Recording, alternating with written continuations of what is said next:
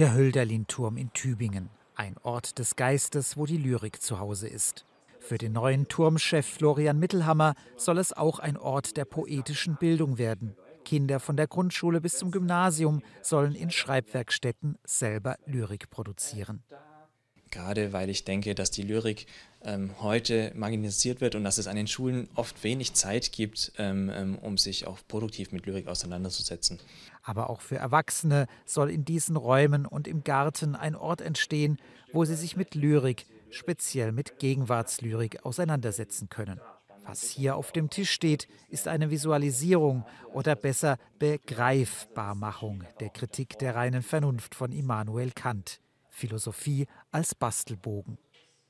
Das klingt ja erstmal total verrückt, also eigentlich ziemlich aberwitzig, dass man äh, so ein hochkomplexes theoretisches Werk in, in einen Bastelbausatz, in einen Bastelbogen verpacken kann.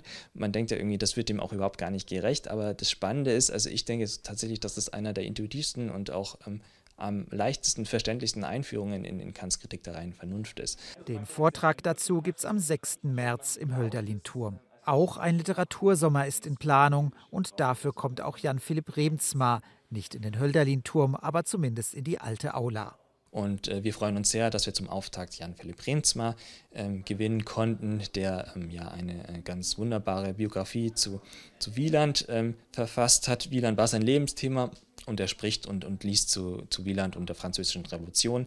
Wieland war ja auch ähm, während seiner Studienzeit eine kurze Zeit hier in Tübingen. Remsmar kommt am 24. Mai nach Tübingen. Und im Herbst wird es noch einmal spannend, denn der Hölderlin-Turm, wie man ihn heute kennt, ist gar nicht der Originalturm, in dem Hölderlin lebte.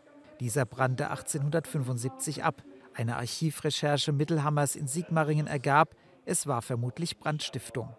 Zeugenaussagen eben aus dieser Brandnacht. Ähm, da gibt es viele Gerüchte, ähm, viele Verdächtigungen ähm, und bis heute ist es nicht geklärt, ähm, warum der Turm ähm, ähm, abgebrannt ist, warum er äh, äh, angesteckt wurde ähm, äh, und wer es war.